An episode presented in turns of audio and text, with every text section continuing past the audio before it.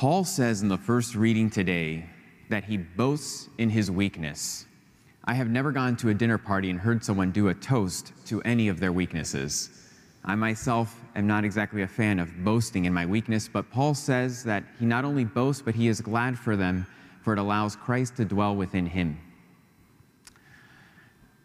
My older brother always loved fish, and so growing up, we always had a fish tank in our bedroom. And ever so often, it was a beautiful fish tank. He had little treasures, some log features, fake logs, fake rocks, several fish in it. And the water was clear and it was well kept. But ever so often, he would reach in and he would take a siphon, it's kind of a vacuum for water, and he would reach it in and he'd pump it along the bottom and it would stir up the sand and the gravel at the bottom. And as it was stirred up, the water would become extremely clouded and dirty with these impurities that you couldn't even see before he'd reached in with the siphon. It actually looked like it might even be harming the fish when he would do this.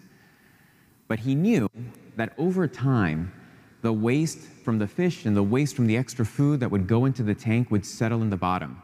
And even though you couldn't see it, it was building up ammonia, a substance that over time would actually hurt and even kill the fish if it wasn't cleaned out.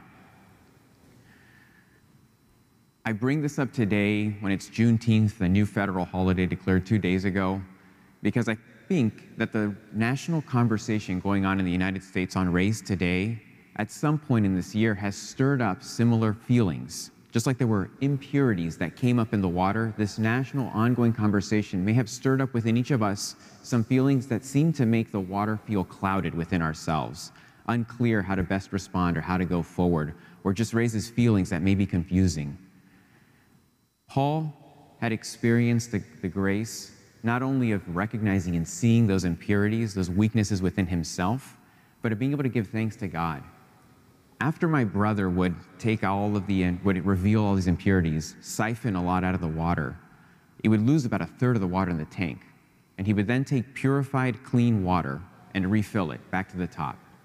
After a little bit, it would settle, and again, the fish would be living in a beautifully clean, well cared for tank. When Paul says he's boasting in his weakness, those things that get stirred up, whether it be by the siphon that might be the conversation on race today, it's an opportunity to see what I thought was clean maybe wasn't. There's something within me that clouds the water. And God's kind of saying, Gotcha. I'd like you to hand that over and surrender that to me. He wants to fill us with the presence of Christ within us. He wants Christ to dwell within us. If there are feelings that get stirred up, it's an opportunity to hand them over, let God clean the water, and pour into us His Spirit.